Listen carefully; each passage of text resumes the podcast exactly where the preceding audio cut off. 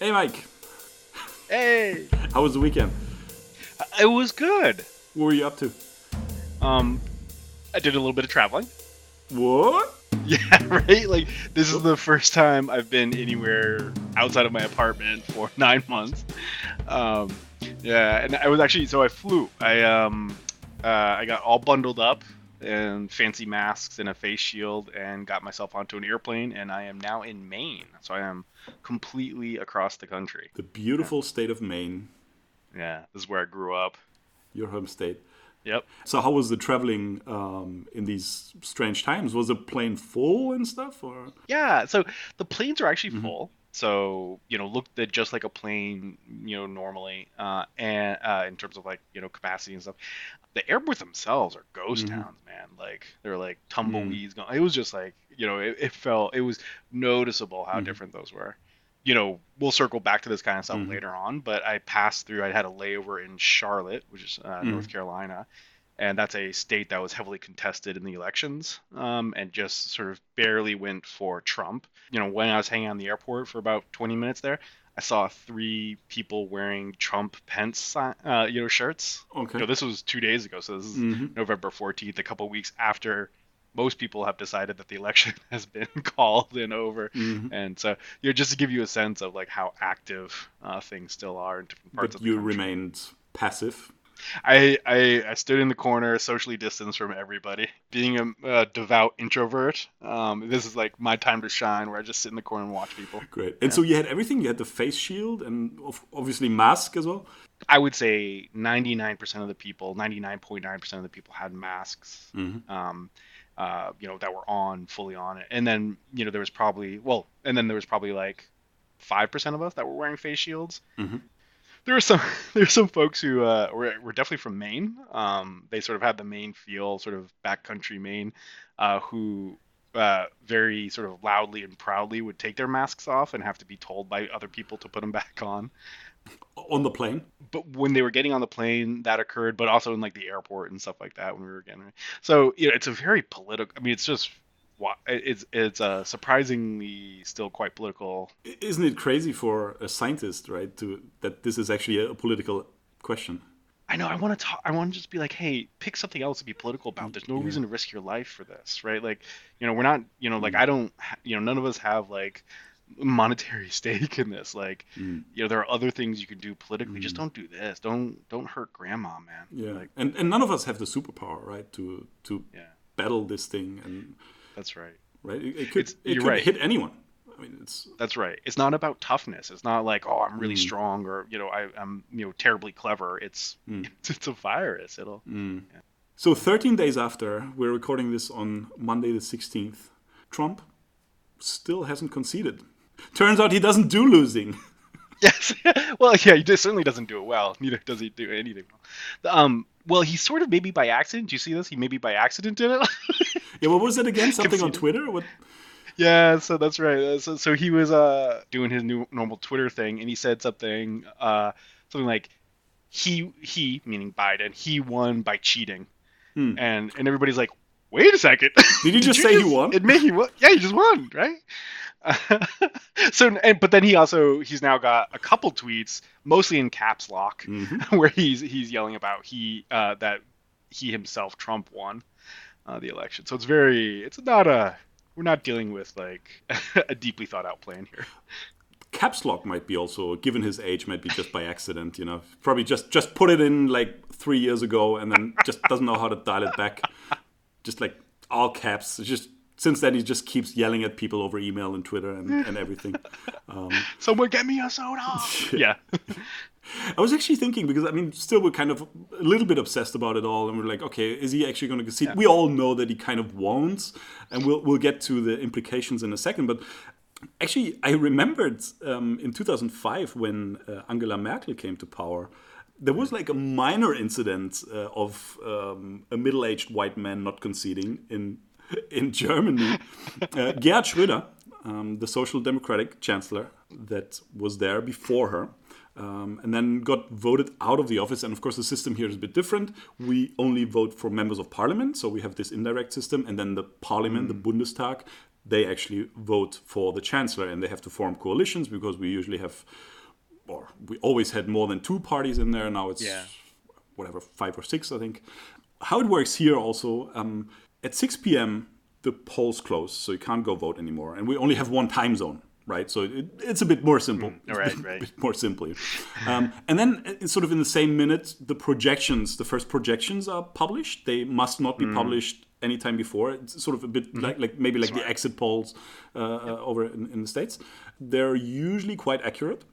So they're only so we basically know the results by, by 6 p.m uh, and they're only going to ch- shift as they start counting the votes um, and they also count them quite quickly um, Oh, stop! sorry Stop showing off. efficient. No, anyway, so an hour or so afterwards, um, usually all the major politicians gather um, in what we call the Elefantenrunde. So it's like a public public appearance, the, the round of the elephants. yes. And there, Schröder was like, um, he just sat down. And um, so his party had lost, but they had lost by a smaller margin than all the pollsters had predicted. So he kind of went in there feeling like a winner, although he clearly wasn't. Yeah. And the norm had always been Right. that the major candidate for the winning party starts talks for coalitions. And he would just sit in there, you know, and was basically mansplaining all over the place. that word, I don't know if it existed back ah. then. He was like, You will not be elected chancellor, certainly not with the votes of my party, and blah, blah, blah. Fun fact, she was in the end, of course, voted into office by votes both by her own party and Schröder's party. It was a grand coalition of the CDU, the Conservatives, and the Social Democrats.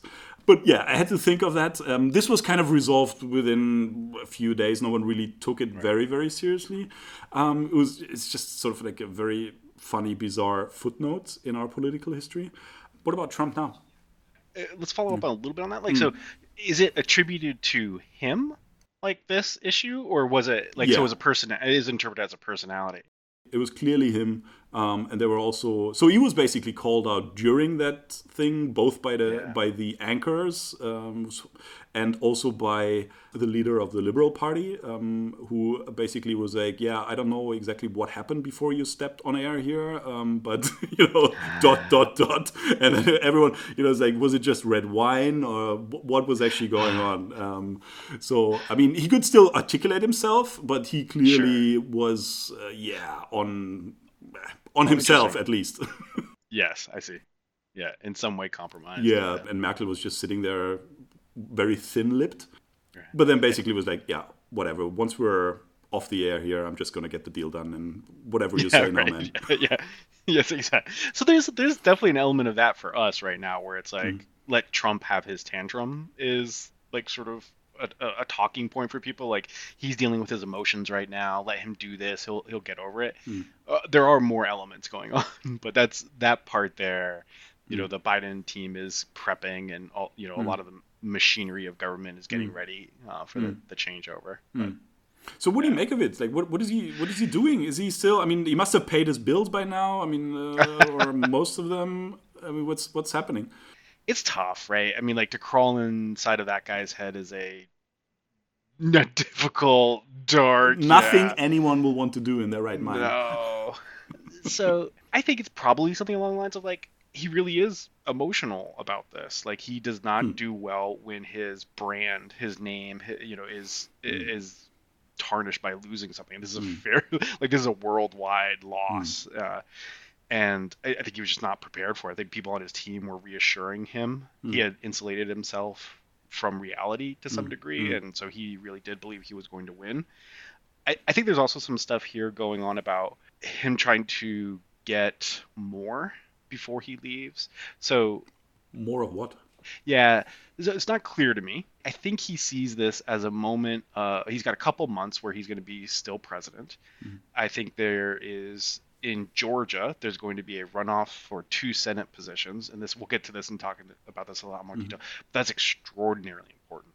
So if those two Senate positions in Georgia go for the Democrats versus going to mm-hmm. the Republicans, uh, we will have a very different kind of leadership. So there's a moment where for these next two two and a half three months mm-hmm. where trump has a very big pot of power, and he sees two major negotiating points where he can get a lot of leverage for anybody who really cares about the Republican Party going forward. Mm-hmm, mm-hmm. Um, so I think his instincts probably are kicking in where he's like, I should not just give this up. I should, you know, use this to get more of whatever. And then here's where I'll start speculating. Mm-hmm. You know, I, I think he would like to secure, you know, protection powers for his him and his family. Mm-hmm. So, you know, so it's it's quite possible that he Mhm. will be facing some charges based on some of Mhm. the tax stuff that we know Mhm. uh, now. Uh, it looks like his family has probably, um, both he and his family have been um, skirting uh, tax laws, both federally and state level tax laws for a while. It, but maybe he's negotiating along those lines using this.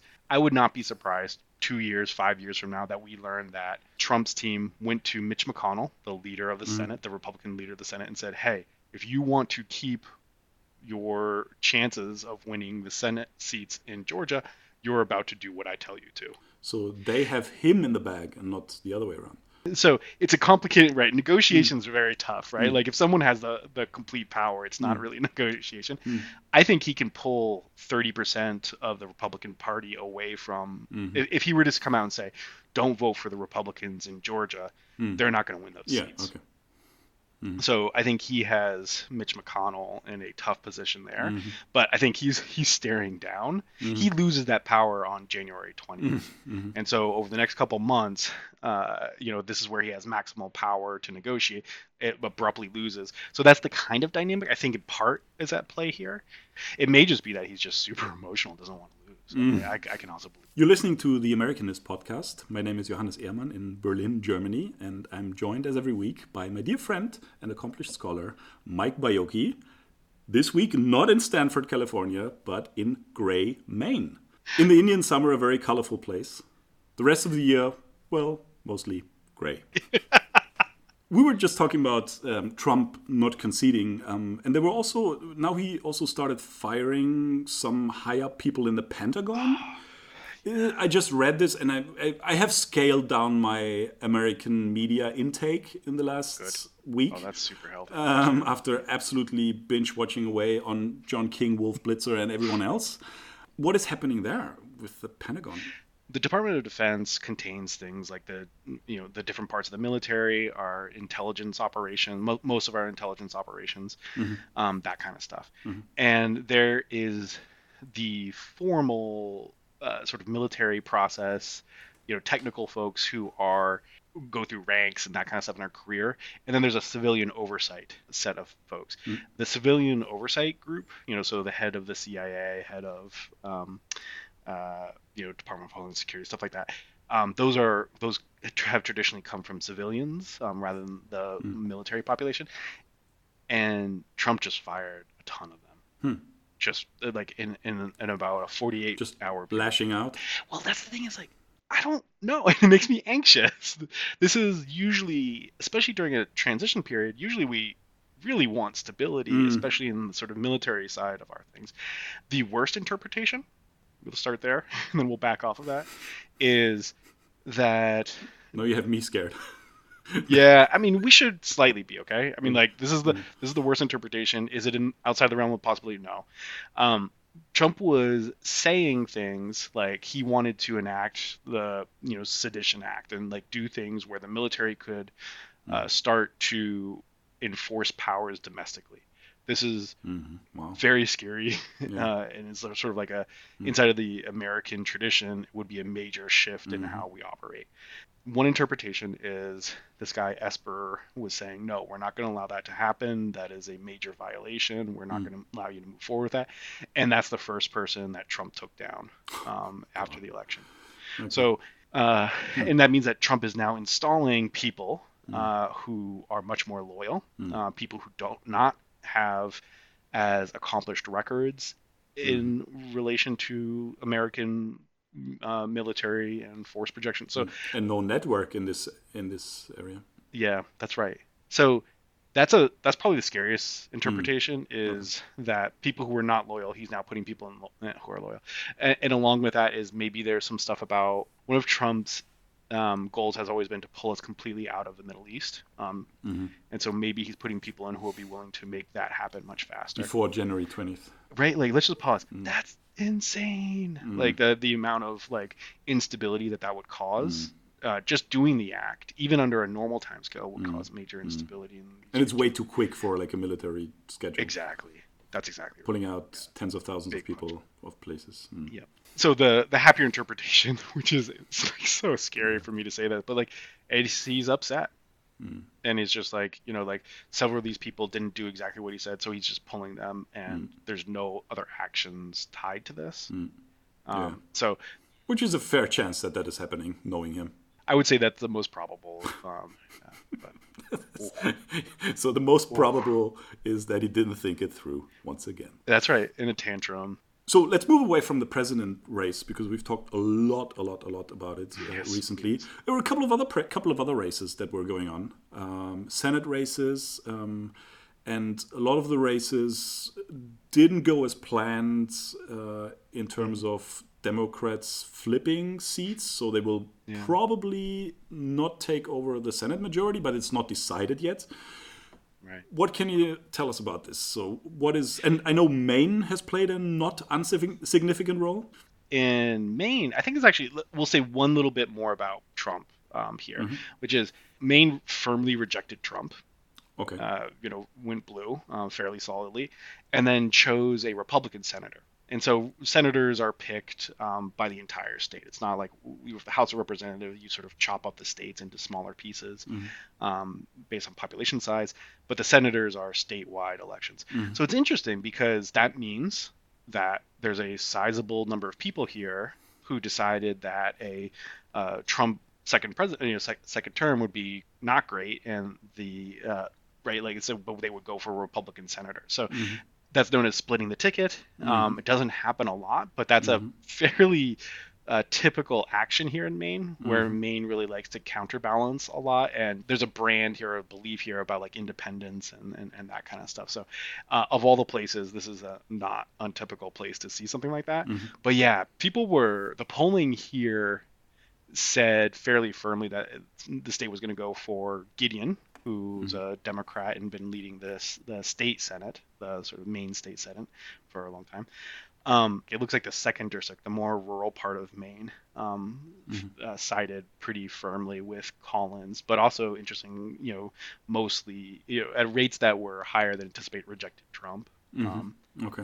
and so what that does uh, is that really changes the balance. We had sort of, based on polling, the blue states, the Democrats, you know, we had started thinking that Maine was going to go blue, and that would change the balance of the Senate, pushing putting the Democrats in control.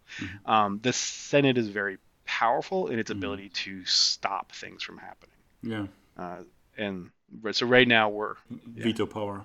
sort of veto power over the House, but more specifically, the only sort of major long lasting laws or actions have to pass through the Senate. Mm-hmm. And so if you want to have new any new regulations or if you want to have any uh, change in the economy that will this is very detailed but like it, that will have lasting impacts of a certain amount or over a certain duration it mm-hmm. has to go through the senate. Mm-hmm.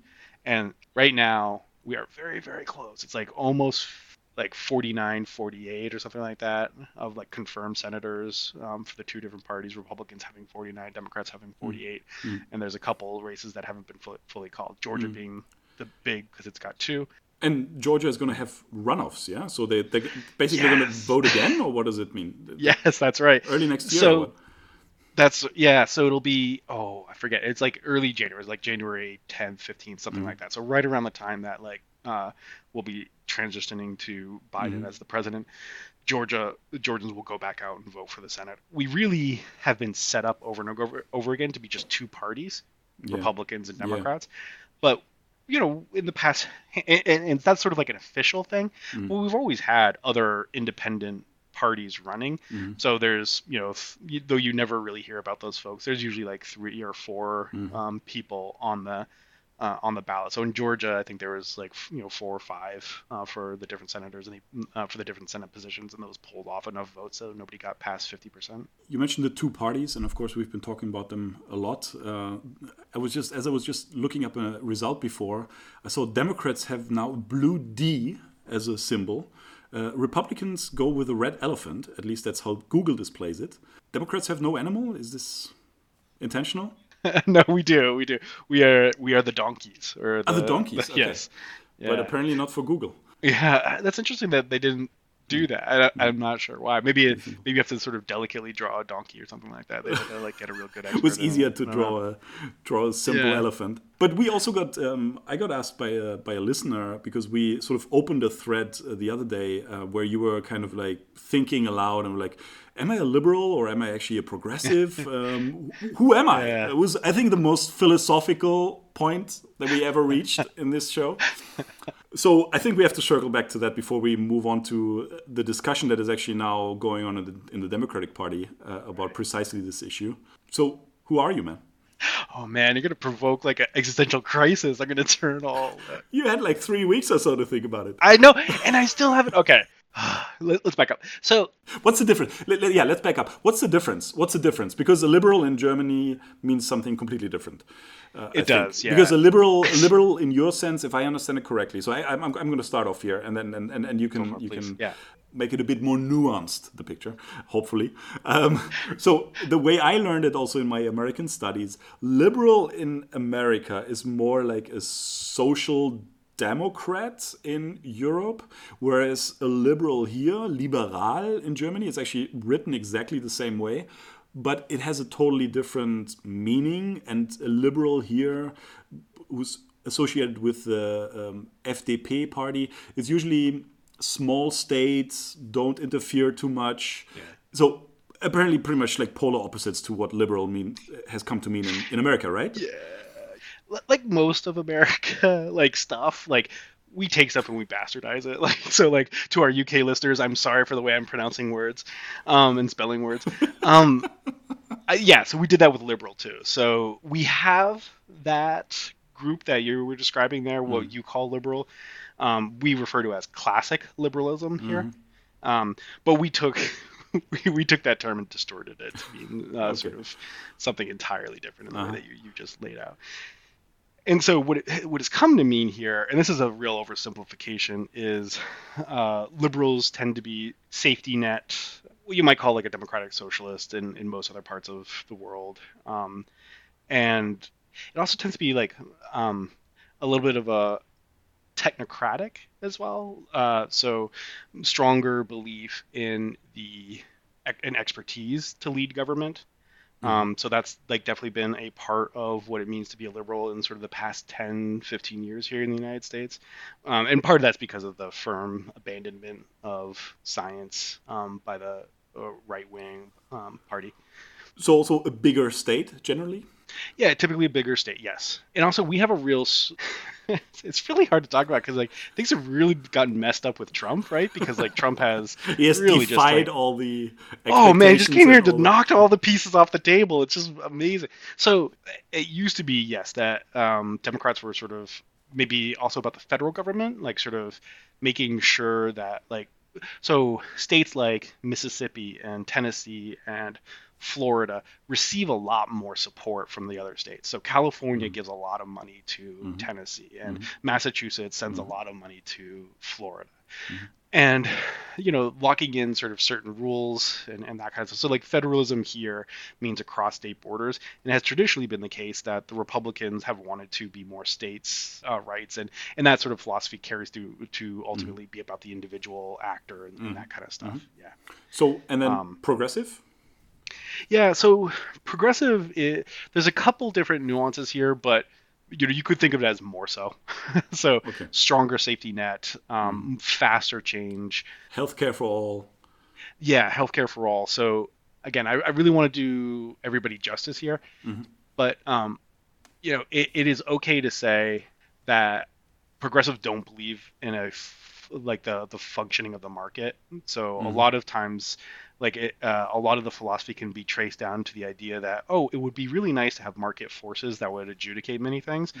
but the markets don't account for long run issues. They don't count for things that are non-monetary, non-quantifiable. Like, say I love my grandma and I don't want her to die. It's not clear that the market's going to do a really good job of like pricing that in. Which is, hey, that's a really good critique as far as I'm concerned. uh, I do in fact love grandma. yeah. So I get the impression you're leaning progressive. yes. So I think like uh, the only reason I wouldn't sort now. of say full bore. I know. I know. I'm so close. Oh, it's, like I'm flirting with it. It's like it's a, it's a cute little set of ideas. No one's listening. You can just say we're just it's just the two of us. That's right. I think I probably am a progressive. I think Woo! like there we go. Ah, I'm very glad we have this off our chests now. Yes, um, some of my most progressive friends are probably cringing right now because I probably, you know, like I'm a little bit too conservative for them. But yes, it's a yeah. I think being a professor, you almost like you have to, otherwise they kick you out being a professor. Like, it's almost like they, they they give you a tweed jacket, they give you a smoking pipe, and they say go be a go be a real super crazy progressive. Just to say one last thing about that is like I am much slower yeah, about like sort of the transitions that are uh, possible. I'm a little bit more skeptical. Um, so the only reason that I would seriously say I'm probably not a progressive, or I would, you know, other people wouldn't, is because when I look at the healthcare system, you know, which I spend a lot of time thinking about, and that's a big chunk of what I study. I, I think the turbulence that would be encountered in changing that over is hard to overcome. So there's a lot of money tied up in it, and uh, our, our the way our healthcare system is set up is so messed up, and we should probably we should definitely do an episode or two on that Yeah. and how we got here. Absolutely. Um, but the um, the transition could be re- rather startling, and I'm not sure exactly how to transition. Though I think ultimately it has to. So uh, that's the sort of whiff of a difference here. Is like there's something about um, my time scale and how how I would advocate for change. Yeah, it's great that you already did this dive right into the topic. Um, actually, the, the speed of change is also something that I wanted to talk about because I actually last week, um, one thing I did watch uh, coming from the US was the Netflix documentary on Alexandria Ocasio Cortez, which has Oh, been yes. which has been offered to me, I think, for two or th- yeah something like two years or so um, on on Netflix. I finally sat down and watched it and really loved just the story of it. yeah. So, for those of you who haven't seen it, um, her parents come from Puerto Rico. She was born in New York City uh, in 1989, so a very young House of Representatives candidate. Um, and it was not even the proper election uh, in 2018, it was a primary election, Democratic uh, primary election for the 14th congressional district of New York, um, Queens and the Bronx, um, which was held by the number four Democrat in the whole country, Joe Crowley. And it was just so powerful um, to see that matchup and the complacency by that guy. And yeah, you can't help but say, okay, like white middle aged male who just takes his power absolutely for granted Yeah. doesn't even show up for the first debate because he doesn't take her seriously. Um, sends his yeah sends his female Latino mm, assistant Oh, that's so gross. yeah and and AOC completely called it out. Um, Ocasio Cortez she she called it out. She ran a very effective um, grassroots campaign. Um, he very heavily outspent her, of course, in terms of budget. She sort of you see her going door to door with her staff. A little bit of what Obama effectively did in 2008, 10 years later, in a more local sense Yeah. but now there's she's in the middle of this huge discussion. Actually, she just got reelected to the House uh, with a big majority, um, and of course also a very sort of democratic district uh, to begin with. Um, but so she's in the middle of a little storm basically now because she is saying when Democrats say um, that us being too progressive cost us this election, and of course you won, but there was not the landslide that a lot of people expected. Um, She's saying this argument is false. It's actually the opposite. We have to be more progressive in a lot of senses. Do you agree with that? It's okay if I. So I'm going to answer that question, but I'm going to like Yeah, say yeah. a little bit more about her. So she, um, she occupies this really interesting space because the Republicans kind of choose boogeymen, like scary people on the other side, and they very clearly chose her uh, because they saw her like as soon as she won they saw her as mm. potentially being divisive inside of mm. the Democratic Party. She's also, and we could talk about her without this mm. feature, and I've been sort of debating whether we should mention. She's a very attractive person as mm-hmm. well, and I mm-hmm. think that's important because the Republicans have tried to use that Mm-hmm. Um, sort of against her. Mm-hmm. So um, she's a female. Uh, her looks, you know, like sometimes lead, mm-hmm. and there's a number of conversations that mm. focus on her as a or try to paint her as a unserious candidate, too young, mm. too attractive, too not like sort of mm. thoughtful. Mm. And the funny thing is, she, she's outstandingly thoughtful. Yeah, I, I, mean, I just in re- rhetoric is great. Like when you hear her oh, debate in this uh, documentary as well, and I watched a couple of yeah. clips on YouTube. Yeah, amazing. Yeah. So whoever chose her made a huge mistake. like this is mm. not she is herself really impressive mm-hmm. but then on top of that she has also c- consistently chose people to support her so mm-hmm. her teams surrounding her are also very mm-hmm. thoughtful and very mm. good at what they're doing and the when she shows up to a debate it's clear that she's been really well rehearsed and really well polished. Mm-hmm. Again, I think she herself is is probably just you know out the gate a very strong person mm-hmm. uh, and thoughtful, but then she clearly has also selected and supported a team runner. Mm-hmm. So there's a bit of sexism that's getting thrown at her. Mm-hmm. She was chosen to be elevated, and this is something we'll talk about again in a little bit. Mm-hmm. The Republicans do a really nice job of picking the terms of the debate, and mm-hmm. often will reach into the other party, find things that crack the other party, so crack the Democrats, um, you know, issues or rhetoric that's mm-hmm. is getting used by some part of the party, and then elevate that. Mm-hmm. So it's mm-hmm. really interesting. It's very, mm-hmm. honestly, it's actually very brilliant. Is mm-hmm. they set the debate mm-hmm. inside of the other party, use that language, and then run against the language, right? So it's not yeah. like it's not like the Democrats pick this always. So yeah. So slogans like defund the police, they're actually coming from the Republicans, yeah? So to be fully fully clear, a part of the left wing will say something like defund the police, and then it, the Republicans will be like, "Oh, that is so good for us," mm. and they'll take that and they will make that, they'll amplify it, and then you know there's an element of truth. Like, would I say something like defund the police? I probably wouldn't say that because I understand how the rhetoric, rhetoric mm. would work, but some of the ideas behind it, I can see mm. why someone is advocating for that, mm. and so some progressives, some liberals will say, "Oh, you know, like I'm now going to step up and defend mm, that tack, mm. you know that, that."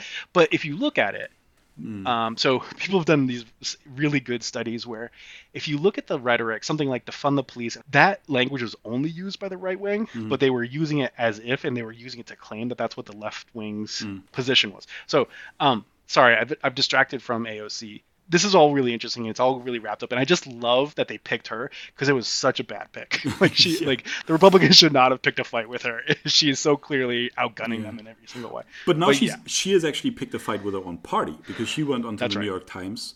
Um, and a right. little bit of background because we talked about labeling. Um, she um, calls herself a democratic socialist very consciously, right? And when I was reading this, I was like, okay, um, this maybe wins you Queens and the Bronx, but with that kind of labeling, I mean, knowing also that 70 million people have voted how they have voted in the election now, yeah. and like socialism is since Obama and whenever, or since the 1950s or even before, mm. is this yep. huge red flag um, for yeah. the red part of America. Um, yeah. So it's an, she uses it as an almost defiant label but on this yeah. ticket, she's not going to stand a chance nationally, is she? Right. Uh, you know, so I'm not convinced that she has national ambitions. Mm. I think she'll. I think she is targeted at a core set of ideas. Mm. Um, you know, it might. We should probably introduce. Do you know the idea of the Overton window? No. Is that? I don't know if that's international. So mm-hmm. Overton, I think, is a researcher, okay. but the idea, political scientist kind of person. But the argument that was made is like sometimes mm. in a political debate, you are anchored on a set of ideas, mm.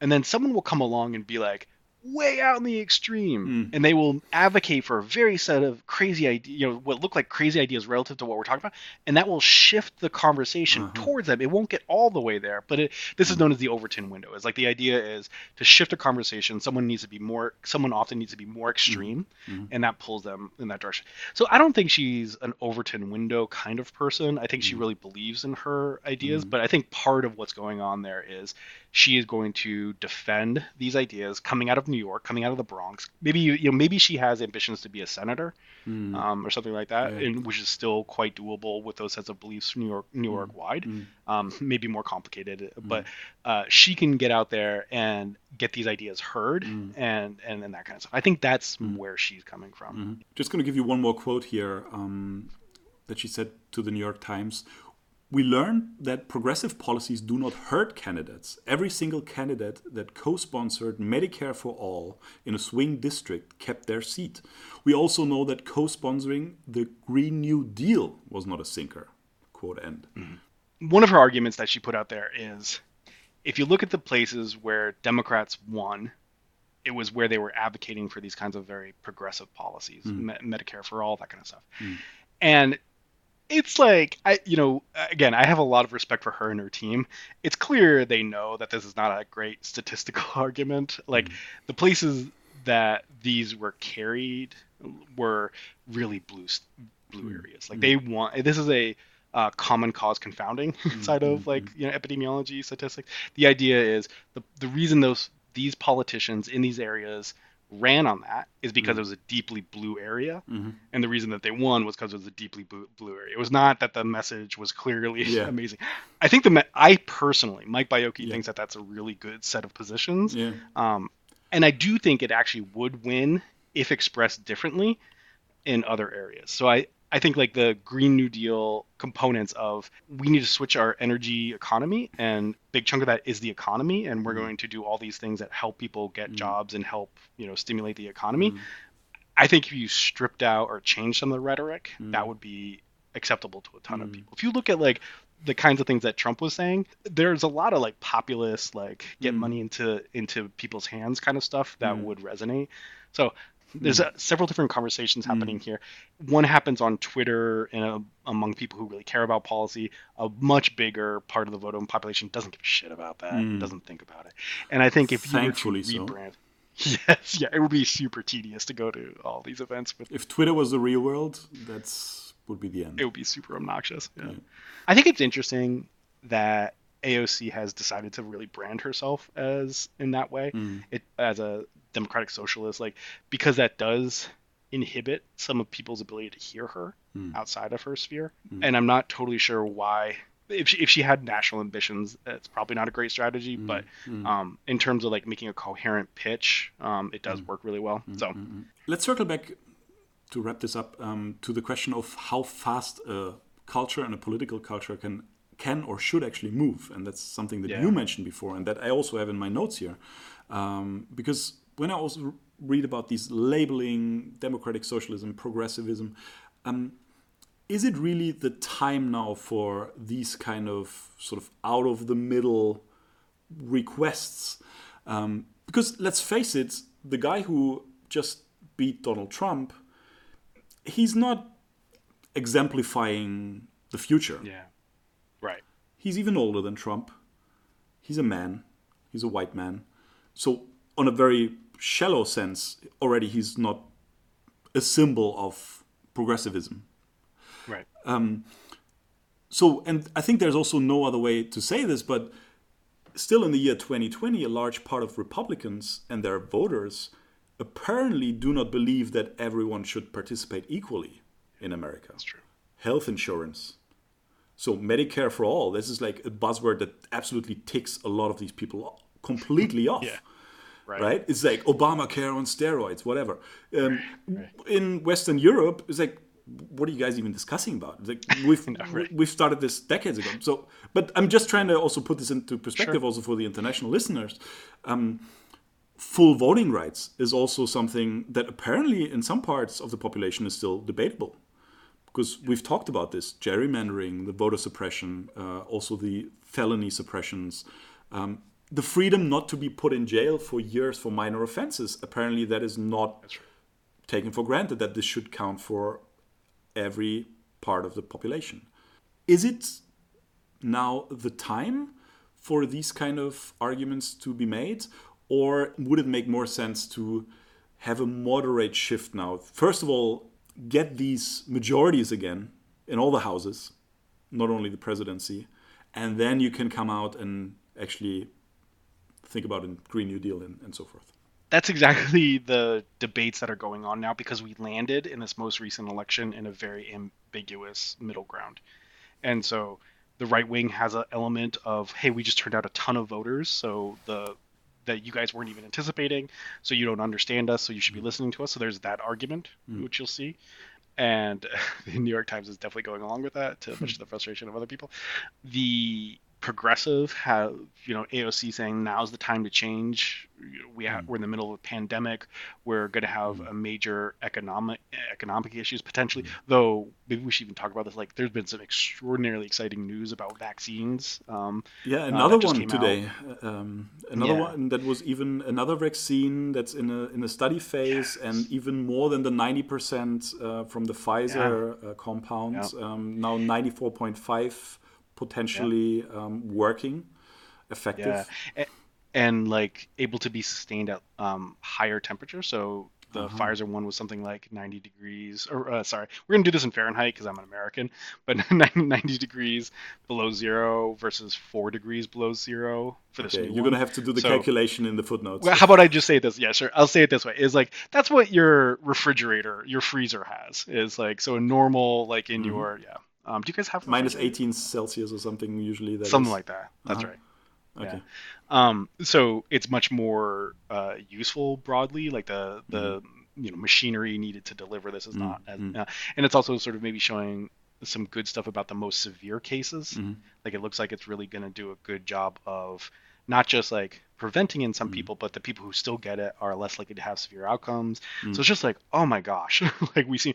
And then there's another. I mean, I want to point out point out Oxford, um, the team at Oxford who's been doing this kind of work nonstop for decades, mm-hmm. um, vaccines in lower middle income countries. Mm-hmm. Uh, they're going to be probably producing their results in the not too distant future, oh, okay. and I want to point attention to them because they've been thinking a lot about being able to deploy um, internationally. So to give you a mm-hmm. sense, I think like the price point for this new one is something like 60 you know 50 to 60 dollars uh, mm-hmm. us us dollars mm-hmm. um, and and probably this is a guess but probably the um, oxford stuff would be more like five dollars per dose or or, or less oh wow okay. um so i just want to like mm-hmm. we are in a very exciting like heck yeah science heck yeah engineering like we went from not knowing about the virus's existence mm-hmm. this time last year to being able to maybe like uh, I, I am just like I'm super excited. I'm actually getting chills like talking about it. Is like we're now in the territory where we we're not just like maybe able to contain this virus and mm. we might be able to eradicate it. Like oh, we're wow. we're talking numbers that and like through vaccinations. Through vaccinations, like we're mm. we're in the territory. I mean, maybe I'm just like super excited because I just mm. like saw all this stuff, but like uh, the numbers that we were hoping to hit would have brought the virus internationally under control. The numbers that we are hitting now, and these, and again, these are early interim. So as a mm-hmm. statistician, yeah, yeah. these are the early interim looks. Yeah. The numbers will probably change, mm-hmm. uh, but given the coherence of mm-hmm. the reports, like it really looks like we're looking at very effective vaccines at this point. Mm-hmm. Um, mm-hmm. so, oh man, I'm I'm excited. So, part of the hope here of particularly the progressive is that like in the middle of these kinds of big issues, so like a mm. pandemic, possibly the economy, you know, not being able to sustain itself for much longer, like that's when you can make abrupt changes. Mm-hmm. So Obamacare, people were really worried about the shift to a new form of health insurance and like mm-hmm. marketplaces here.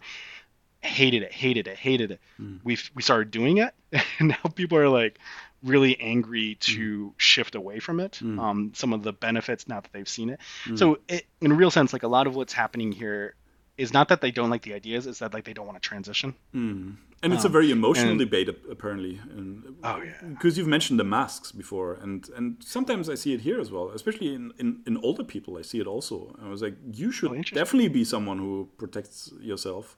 Um, yeah. And it's kind of also this, I don't know, this defiance maybe that comes for some people with age. It's like, I've, I've been through so much. And like, okay, you know, whatever. No, I've, I've seen that. I've, I've seen yeah. it on the street and, and so forth. Um, and um, yeah, so very, very sort of emotional debate, which it shouldn't be emotional, but we've talked about misinformation a lot last time abrupt change is possible when there's very serious stakes and like mm. there's like a need to react mm. and i think that's what the progressive want to take advantage of right now mm. and this might be the right time to do something like that um, and I think you know some of the other parties are a little bit more cautious and that kind of stuff. Mm-hmm. Um, I think the progressives are going to slam into some real structural problems Mm-hmm. that they don't necessarily see about how the American Mm-hmm. insurance system works. Um, so we should we should like flag that and talk about that later. But um, I think things like the Mm-hmm. Yep. Mm-hmm. Green New Deal are conceivable. Um, Given the current dynamics and that kind of, Okay. but everybody right now is scrambling to own the own the narrative. That Mm. this this election was fairly ambiguous. Mm. Like you know, I think we started off talking about Susan Collins here, the senator Mhm. in Maine. Like that's a that's an important one to understand. A moderate senator, so someone who tends to like you know vote with the other party every so often in a way that a lot of senators don't. Uh, Susan Collins was reelected, and she was voted for by people who rejected her president. Mhm. Um, you know, and fairly sizable. We're talking, I, I forget the exact numbers, but like five percent clearly had to switch between voting for Trump or voting against Trump and voting for her. Mhm. Um, so there, there is, uh, Mm-hmm. there's a divided sense of what the narrative should be coming out of this election. Yeah. Yeah, so I think this was the episode for today. You've listened to the Americanist podcast. Do follow us on Twitter at AmericanistPod, at AmericanistPod. Follow us on Facebook as well. And tune back in next week when we will have a special Thanksgiving episode. That's exciting. That's basically the reason why you're up in Maine, right? That's a big chunk, yeah. Thanksgiving. Mm. So, yeah, I've, I have some historical truths for you there. I'm excited about that, yeah, and terrified. That'll be great. Take care, enjoy Maine, Thank you. and have a great week. Bye bye.